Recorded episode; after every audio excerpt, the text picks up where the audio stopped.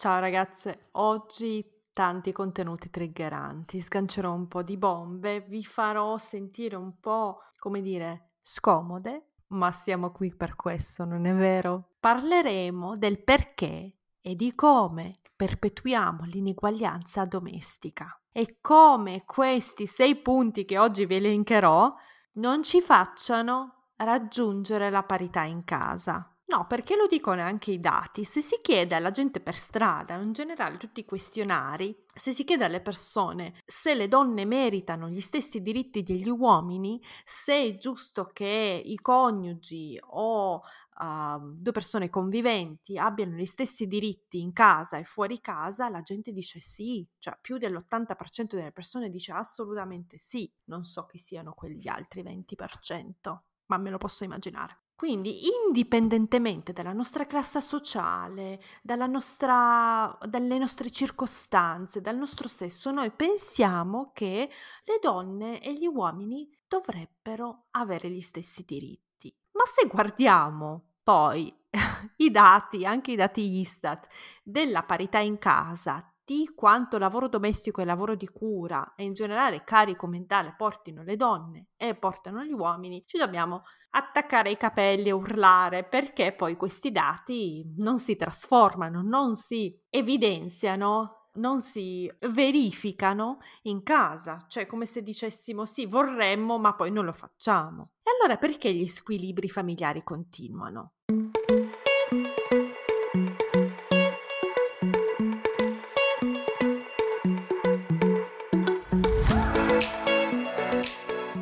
Ciao ragazze, benvenute nel mio podcast L'ora della mamma. Io sono Natalia e ogni settimana vi terrò compagnia con le mie riflessioni sulla maternità, a volte scomode, ma sempre reali.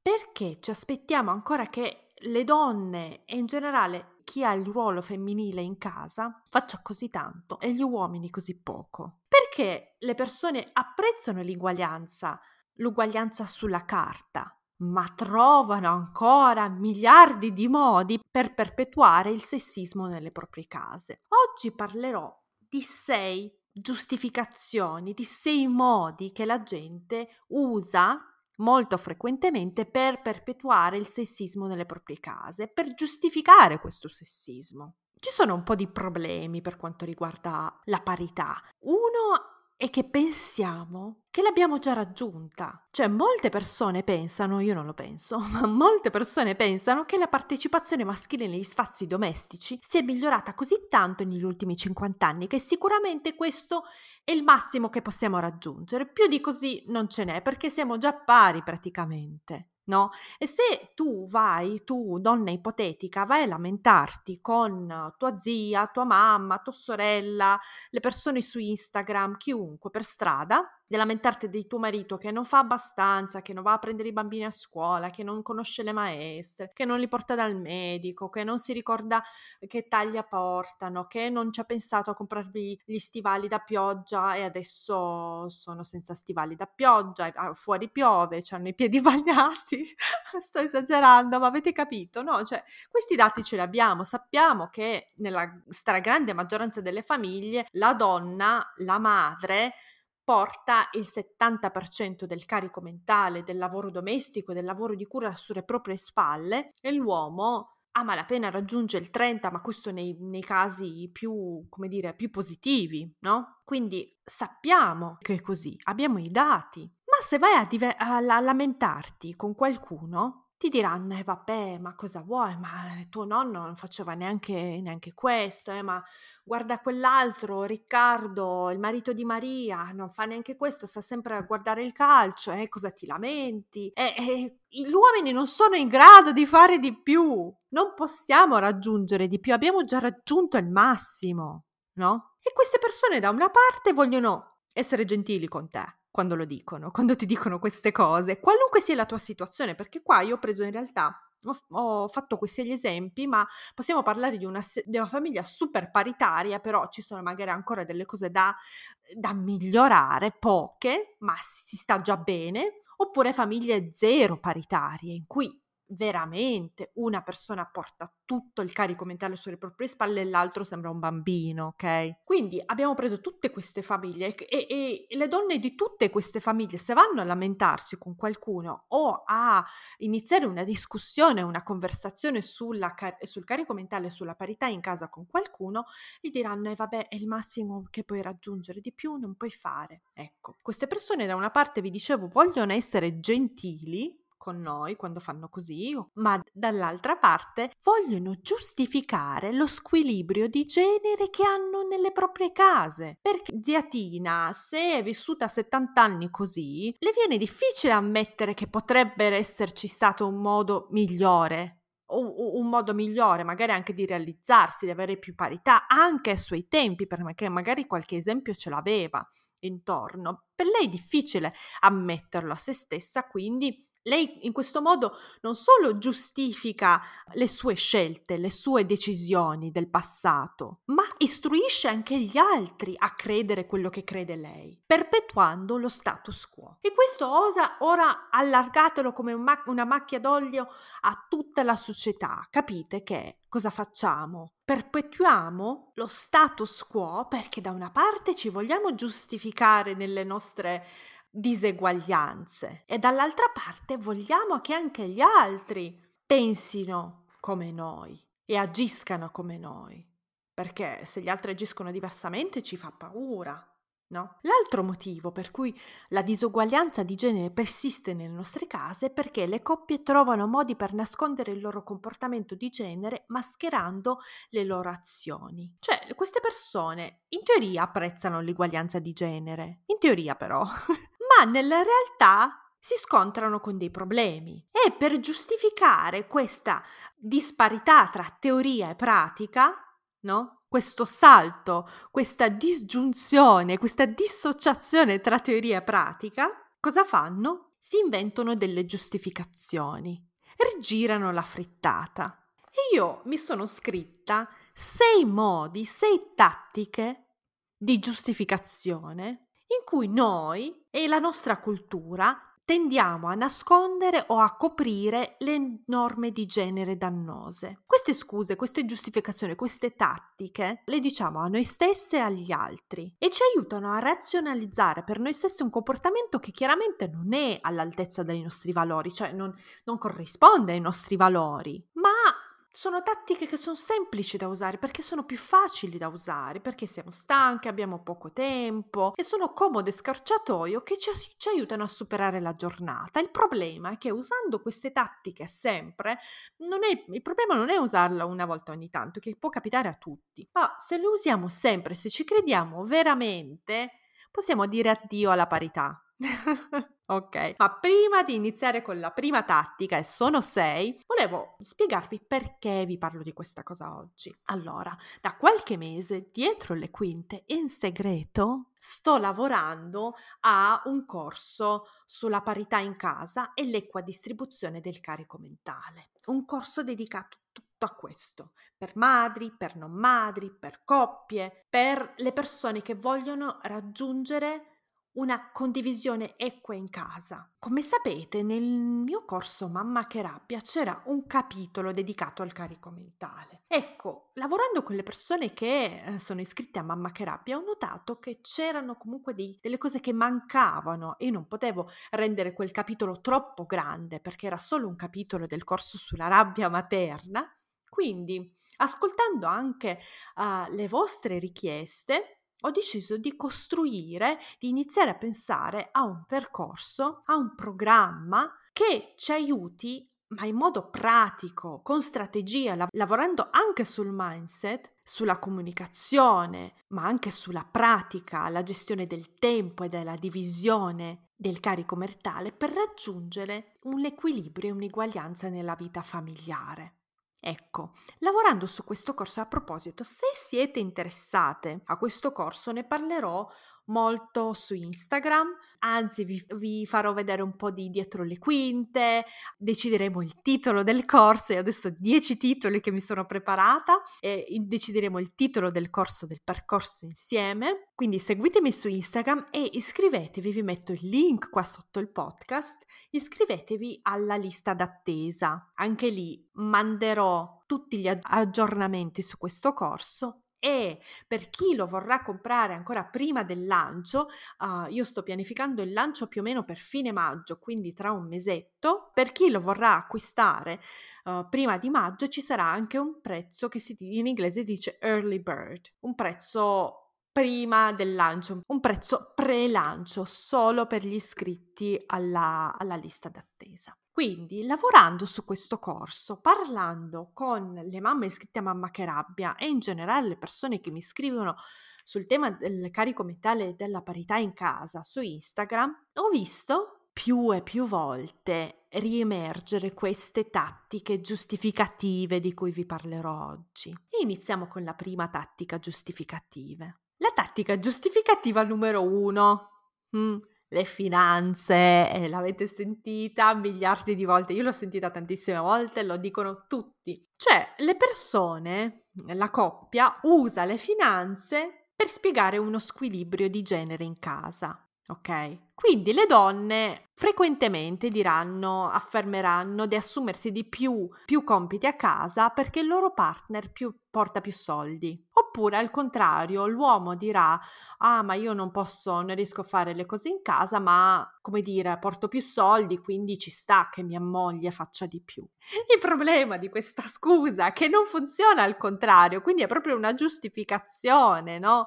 Perché quando i ruoli sono invertiti, quando è lei a portare più soldi in casa, secondo voi lui fa quanto le donne eh, dell'altro esempio che ho fatto? Cioè lui fa di tutto in casa per compensare il fatto che sua moglie guadagna di più? Assolutamente no! Quindi questa tattica giustificativa, questa scorciatoia, questa giustificazione vale solo in un senso e 100% collegata al genere della persona, al sesso, vale solo per la donna. Cioè la donna fa di più compens- pensando di compensare così il fatto che il marito porta più soldi in casa, ma il marito non fa di più se la donna porta più soldi. Anzi, ho anche un reel molto carino su Instagram, andate a vederlo proprio su questa cosa. Che cosa succede quando lei porta più soldi in casa? Dalle ricerche sembra che gli uomini dormano di più poi ad un certo punto, se lui proprio disoccupato, inizia a fare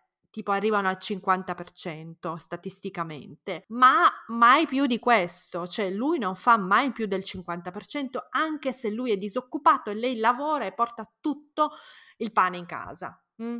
Cioè capite che è una giustificazione perché funziona solo in, un, in una direzione ma non nell'altra. E cadendo in questa giustificazione si innesca un pericoloso cerchio vizioso le donne che guadagnano meno in un lavoro retribuito fanno di più in casa e gli uomini che guadagnano sempre di più dei loro partner che fanno di più in casa fanno sempre meno in casa, allontanandosi l'uno dall'altra, cioè facendo questo spazio tra i due sempre più largo, rendendo questa uh, divisione sempre più netta. Quindi lui fa sempre più carriera, con gli anni guadagna sempre di più, se sta facendo carriera chiaramente, parlo di quelle coppie in cui uno dei due ha ambizione economica, comunque riesce a raggiungerle. E lei invece si prende sempre più compiti a casa per compensare rendendo la situazione di lei molto rischiosa e, e, diventa molto difficile per lei riuscirne perché ha sempre meno tempo, ha sempre meno tempo per dedicarsi alle sue,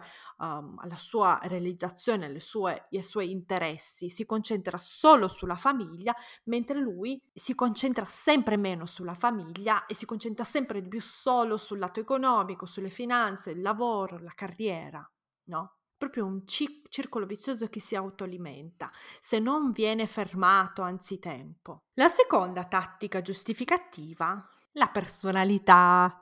Quindi se non possiamo usare la scusa dei soldi, quale scusa usiamo? Quella della personalità. E quante volte avete sentito queste bellissime frasi?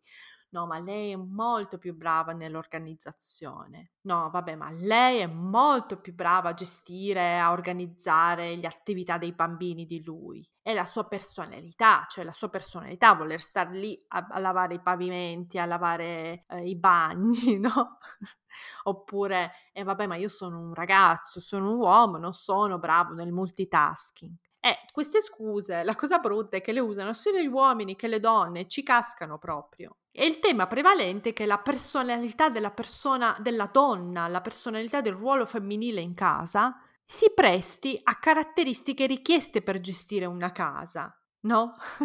Cioè lei è organizzata, è fatta, e lei così sa dove tutto, sa dove sono i bambini, sa cosa vogliono mangiare e io, io, io no, io non sono organizzato. Poi se vai a vedere mh, mhmm, non c'entra nulla la personalità perché la stessa persona, lo stesso uomo al lavoro organizza, fa multitasking, uh, nell'ambiente del lavorativo anche della liber- leadership, è molto ordinato, ha le sue cose magari tutte sotto controllo riesce a gestire e a fissare i propri obiettivi, ma chissà come mai a casa queste qualità spariscono, puff, appena entra dalla porta della casa non ci sono più. Ciao. No, ragazzi, siamo di fronte a una giustificazione perché nessuna personalità di nessuno li rende più attrezzati nel gestire il lavoro domestico. Cioè non è la tua personalità a farti pulire i pavimenti o a vedere che c'è, che ne so, un calzino sporco per terra, non c'entra niente, no? Semmai sono le norme di genere, come noi donne e gli uomini sono stati cresciuti e come continuiamo ad accettare queste cose in casa, perché cresce, crescere e essere educati in un modo in realtà non significa nulla, possiamo cambiare da adulti, anzi dobbiamo farlo se la parità è quello in cui crediamo. Il problema qui è che la donna sa di essere responsabile, che sarà giudicata in base allo stato della sua casa o da come sono vestiti i suoi figli o da quello che mangiano. Un uomo no. Quindi una donna, qualunque sia la sua personalità, che tu sia una casalinga perfetta per, uh, non lo so, non so neanche come dirlo, per carattere, per indole, oppure sia una come me che le cose proprio anche io non le vedo, c'è uno standard molto molto basso, cioè rispetto a mia madre potrei veramente vivere nel casino, no? Ma comunque io come donna sono giudicata per lo stato della mia casa, per quello che mangia mia figlia, per quello che succede nel, nello spazio domestico. E quindi la società mi spinge a uh, sviluppare alcune qualità, che può essere, che ne so, l'organizzazione, il multitasking, uh, cose che non sono assolutamente tratti biologici, attenzione, ma sono strategie che abbiamo appreso, abilità che abbiamo appreso, il che significa che lo possono aff- apprendere anche gli uomini, anzi spesso e volentieri ce l'hanno già apprese, solo che lo usano al lavoro ma non in casa e di questo si può discutere, si deve discutere per avere una situazione più, più paritaria nei confronti di entrambi i coniugi o partner. E tra l'altro nel corso ho intenzione anche di parlare di come spesso e volentieri le divisioni um, dei compiti in casa del carico mentale div- eh, vengano divisi proprio in base alle abilità. Ah, ma tu sei bravo in questo, io sono brava in questo, dividiamo e siamo pari. Ma questo funziona per il 10% delle coppie che veramente raggiungono la parità in base a queste abilità. Gli altri 90% si trovano in una situazione molto, molto dispari, molto dannosa o come dire pesante per una delle persone, di solito la donna, perché dividere i compiti in base a quello che ci piace non funziona, perché lo sappiamo che le donne sono educate in un modo e gli uomini in un altro, che le donne sono spinte a coltivare alcune abilità e gli uomini altre abilità, quindi non possiamo basarci sulla abilità che abbiamo già o sulle competenze. Ovvio che lei è più brava ad accendere la lavatrice se le ha già accese mille volte, invece lui ne ha accese dieci e è meno bravo, eh, però se continua così finisce che non si raggiunge mai un punto di incontro. giusto? Quindi ecco, nel corso parleremo anche di queste divisioni e come alcuni consigli che ci danno nei media, negli articoli che leggo, eh, siano completamente sbagliati e non vadano nella direzione giusta. La tattica giustificativa numero 3. Diverse priorità. E questa tattica della priorità è una tattica molto convincente perché riformula le nostre azioni domestiche come scelte. Cioè, lei sceglie di lavare i pavimenti, lei sceglie di raccogliere i vestiti, lei sceglie di tenere la cucina pulita. Io invece scelgo di prepararmi per la maratona. Priorità. La mia priorità è la maratona, la sua priorità è la casa ma vale la pena dedicare del tempo e riflettere, magari anche insieme, più a fondo su ciò che si cela dietro queste scelte. Perché tutti noi siamo impegnati, tutti noi abbiamo tante cose da fare, la vita da adulti è stressante, è piena di impegni, quindi siamo costretti a dare delle priorità. Iniziamo con l'attività numero uno, la più importante, procediamo verso il basso nell'elenco, no? Un elenco anche immaginario. Quindi, come decidiamo cos'è una priorità e cosa no? Spesso e volentieri siamo influenzate anche in queste decisioni dalle norme di genere. E io qua, ragazzi, se c'è qualche uh, uomo che mi ascolta, non voglio giustificare uh, le persone o le donne in particolare che passano veramente sette ore al giorno a pulire e voi mi direte, vabbè, ma io non voglio pulire sette ore al giorno, anche io non lo voglio fare, sono una donna. Quindi se mio marito domani arrivasse e dicesse, ah, questo e questo questo, no, di questi standard dobbiamo parlare insieme, ma anche le priorità si decidono insieme perché all'uomo fa spesso molto comodo che la donna si prenda cura della casa, si prenda cura dei figli, organizzi tutto, pensi a tutto, pianifichi tutto, così lui ha la testa libera, libera, più libera del carico mentale e può per esempio prepararsi a una maratona, perché per lui e farla diventare una priorità. Ma così taglia fuori completamente la donna dagli altri spazi, perché lei è talmente carica del carico mentale che non riesce neanche a immaginarsi di avere delle passioni o avere degli sport, avere degli, dei hobby o una realizzazione lavorativa perché il carico non è per niente condiviso. Dunque non sto cercando di giustificare le persone che tendono a esagerare da una parte o dall'altra, sto solo dicendo che le priorità non basta dire questa non è una priorità, non è una mia priorità e non lo faccio, bisogna in una coppia discutere le varie priorità, capire se sono collegate alle norme di genere, se coincidono ai nostri valori e capire a quali priorità dare la precedenza, ok? Un po' anche come i soldi, se noi siamo una famiglia, ci sediamo insieme e decidiamo cosa dare, una, fare questa vacanza o fare il tetto della casa, fare, uh, pagare questa scuola un po' più cara ai nostri figli oppure comprare una casa più grande, cioè stessa cosa anche con il nostro tempo e con il carico mentale. Non basta usare la scusa e la giustificazione del questa non è una mia priorità, è una tua priorità, quindi tocca a te. Eh no, eh no, no, no, no. Bene, questa era la terza tattica giustificativa, passiamo alla quarta tattica giustificativa. Oh, questa mi fa, mi fa veramente, veramente arrabbiare. La tattica giustificativa numero 4 è l'escamotage della moglie rompiballe. Mamma mia, i comici l'amano. I comici, cioè ogni volta che c'è uno stand-up in inglese, in italiano, in tedesco, uguale la lingua, c'è questo sketch della moglie rompiballe, no? Ed è una tattica super efficace perché si usa un escamotage per far sembrare che casa tua è veramente l'opposto dello stereotipo di divisione di genere, cioè in tutte le case c'è un problema di parità, di disparità, anzi, ma casa tua è il contrario, è lei che comanda, è lei che ha i pantaloni, è lei uh, che è il capo, non chiederlo a me, vai a chiederlo al capo, non sono io a stabilire le regole, vivo qui ma è lei che stabilisce le regole. Moglie felice vita felice, nel senso che faccio tutto per far felice mia moglie, ma dai, su, su via, su via, dai ragazzi, dai, non, non, non ci vogliamo più cadere in queste cose, vero? Anche perché la nostra reazione quasi istintiva è dire, oh, povero lui,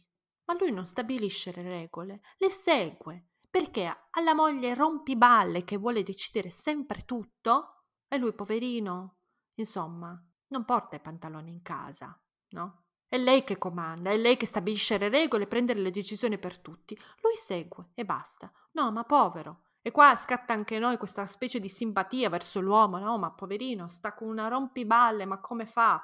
E poi alla pizzata di, con gli amici tutti, ah, ah, ah, mamma mia che ridere, tu veramente, povero, povero Andrea, povero Francesco, povero Federico, se vi siete messe con queste, con Sara, con Maria, con Marta, e loro sì che portano i pantaloni in casa, voi invece seguite solo loro. Dai ragazzi, su via. Ah, è molto difficile controbattere, soprattutto in compagnia, questo escamotage, perché ci fa passare parte, dalla parte del torto, soprattutto se in quella compagnia lì non abbiamo qualcuno che ci difende. No, quindi se salt- quel tavolo lì sono seduta io, no, no, no, no, no, no, mi dispiace, non passa nessuno, non passa nessuno. Io mi prendo volentieri il ruolo dell'antipatica, però se iniziano con questo escamotage della moglie rompiballe, no, no, no, mi dispiace, ma ne discutiamo, io apro una conversazione, so quello che devo dire, so come comportarmi, quindi se avete me che vi difendo la, pizzata, siete, siete a posto, siete tranquille. Ma se non ci sono io, un'altra persona, o se non vi siete preparate, preparate sembra brutto, ma nel senso se comunque non, non avete quelle cose da dire subito, um, non lo so, non siete molto ferrate sul tema, vi sentite un po' a disagio, vi sentite un po' derise, eh, diventa difficile perché lui passa per il dolce ragazzo nelle grinfie di una moglie rompiballe, invece lei per la rompiballe, no? Ma questo escamotage 99.9 su 100 in realtà nasconde una situazione molto dispari in casa, in cui lei segue completamente le norme di genere, si prende il carico di tutto. Sto generalizzando, sì, sto generalizzando. Forse non è proprio 99.9, dai, facciamo 95, dai, per essere, per essere generose, perché giustamente non sono andata a casa di tutti, eh, non posso saperlo, però di solito questo escamotage proprio, sai, che funziona benissimo perché c'è anche l'umorismo, si usa negli spazi pubblici, si usa in compagnia, lo usano tutti gli stand-up i comici in tutti i paesi del mondo, siamo abituati no, a questa cosa. Quindi appena abbiamo di fronte una donna con un po' di carattere, magari che dice anche la sua, subito rompi balle. E no, ragazzi, lei 99, 95 su 100 non è la rompiballe, semplicemente sta, vuole intavolare una discussione sulla propria disparità. Non è giusto usare questo escamotage della moglie rompiballe. Quindi stiamo molto attenti se viene usato con voi dal vostro partner, parliamone a casa, discutiamone, spieghiamo cosa c'è dietro perché questo escamotage, questa tattica giustificativa è misoginia pura e sistemica e si usa per rimettere le donne al loro posto. Mm, ok, bene. La tattica giustificativa numero 5. E siamo quasi arrivate, mancano due ragazze, mancano due tattiche giustificative. In realtà le tattiche sono più di sei, qua ho raccolto quelle più frequenti.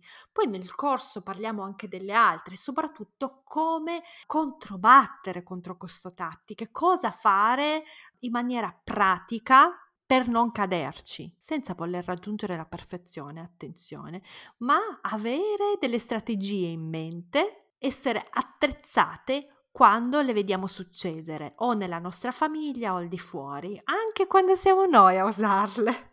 Quindi la tattica giustificativa numero 5, il rapporto manager-dipendente o supervisore-dipendente. E alcune coppie dividono le faccende domestiche, il lavoro di cura e carico mentale in base alla gestione. Una persona di solito la donna, ma non sempre, attenzione qua, non sempre qua, può essere anche esattamente al contrario, una persona della coppia assume il ruolo di supervisore o manager e l'altra persona assume il ruolo di dipendente. E entrambe le persone sono impegnate, cioè non c'è la, quella situazione in cui uno non fa niente e l'altro fa tutto. Entrambe le persone hanno un lavoro da svolgere e delle responsabilità. Il manager o la manager o il supervisore si concentra sul lavoro cognitivo, sul carico mentale, organizzare, pianificare, pensare, compensare. Il, il dipendente, tra virgolette, completa i compiti, come gli è stato detto dal supervisore. Mm, spero che si riesca ancora a seguirmi perché qua sta diventando complicato. No, scherzo.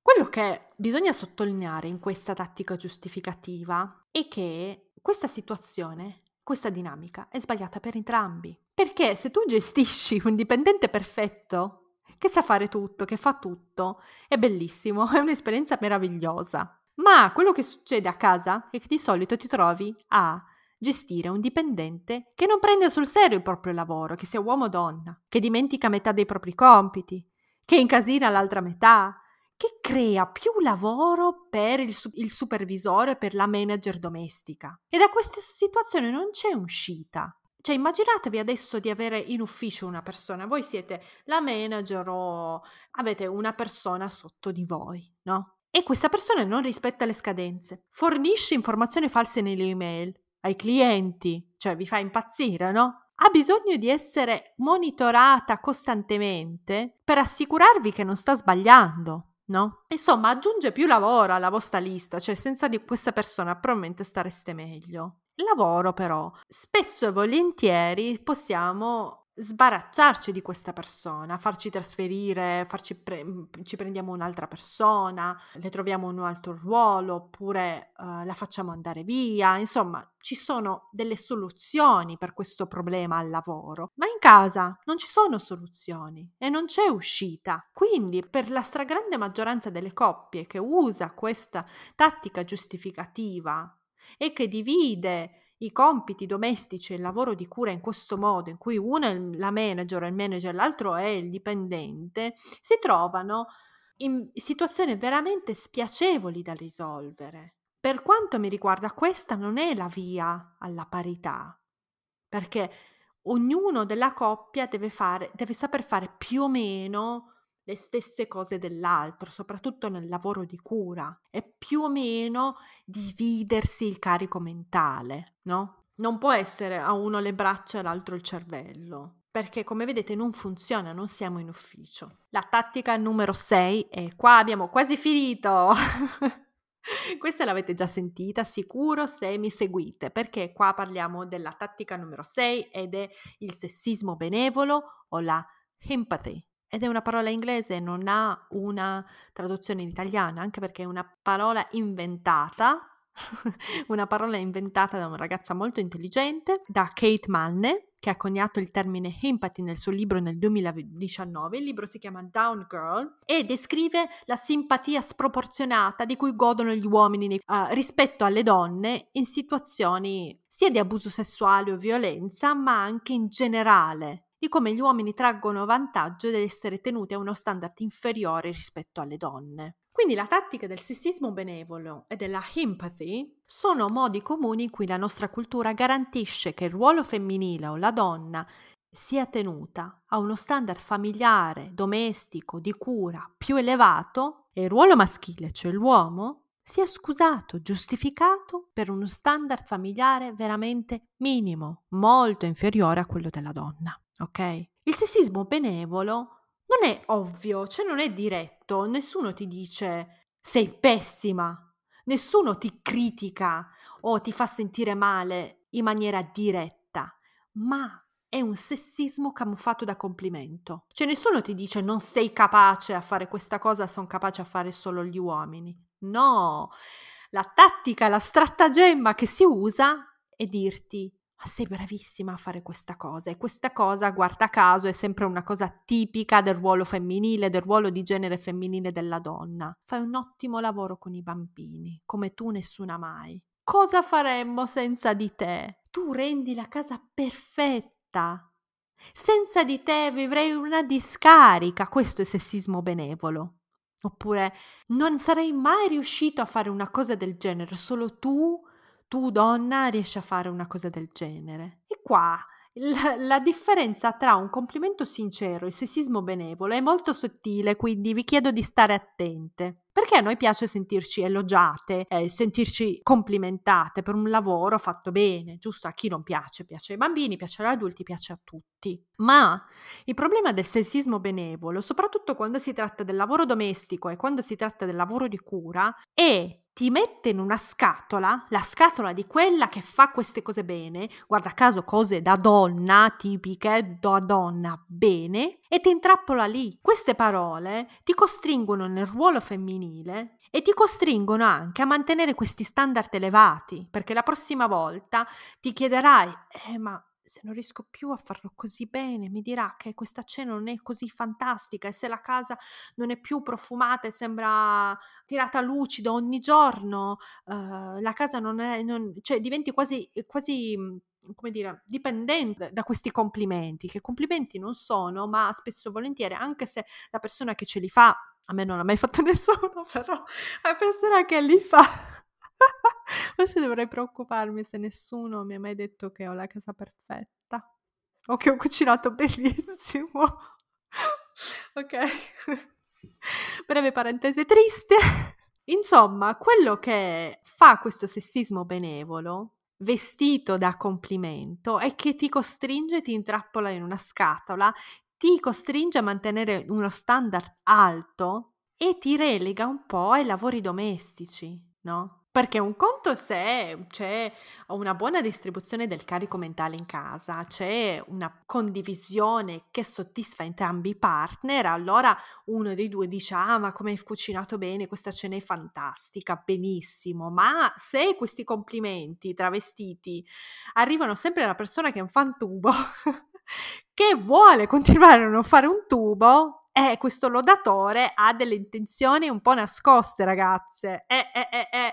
Bisogna affrontarli, affrontarli. Ecco, e come vi dicevo, tutti questi uh, tentativi, tutte queste tattiche giustificative, dalla prima alla sei e molte altre, le uh, affronteremo insieme nel corso sull'eguaglianza, la parità in casa e l'equa distribuzione del carico mentale, di cui non so ancora il nome e che mi aiuterete a scegliere. Vi lascio nella descrizione di questo podcast il link per iscriversi alla lista d'attesa di questo percorso, di questo programma e vi invito a mandarmi le vostre riflessioni su questo podcast su Instagram o per email. Sono sempre curiosa di leggere, di capire quello che pensate. Vi ricordo anche che discutere delle norme di genere può essere scomodo e spesso non ci sono scorciatoie. Ok? Perché non ce lo insegnano, perché la gran parte delle persone non ne sa assolutamente nulla. E combattere le norme di genere, stabilire nuovi modelli, riconoscere le tattiche giustificative e superarle, richiede più di una conversazione, richiede un impegno, una decisione di farlo, un lavoro su di noi e sulla nostra coppia.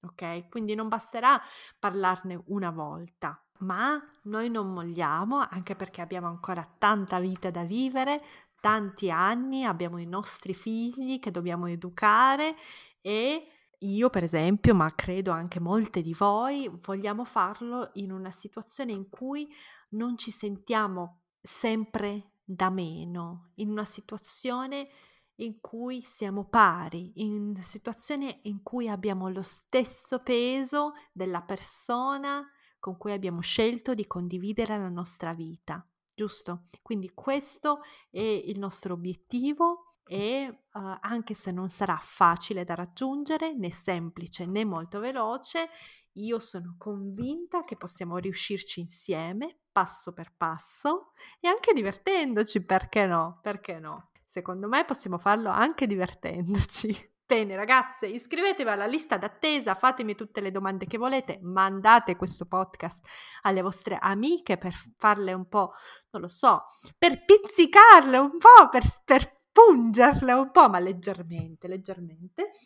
E scrivetemi se avete domande, dubbi o se volete semplicemente darmi i vostri feedback. Alla prossima! Wow, siete arrivate fin qui! Spero che questa puntata vi sia piaciuta e aspetto i vostri feedback. Potete scrivermi su Instagram o mandarmi un'email. Tutte le info sono nella descrizione. Non vedo l'ora di sentire cosa ne pensate. Ricordatevi di schiacciare il tasto segui in modo da non perdervi le puntate future. A presto e grazie!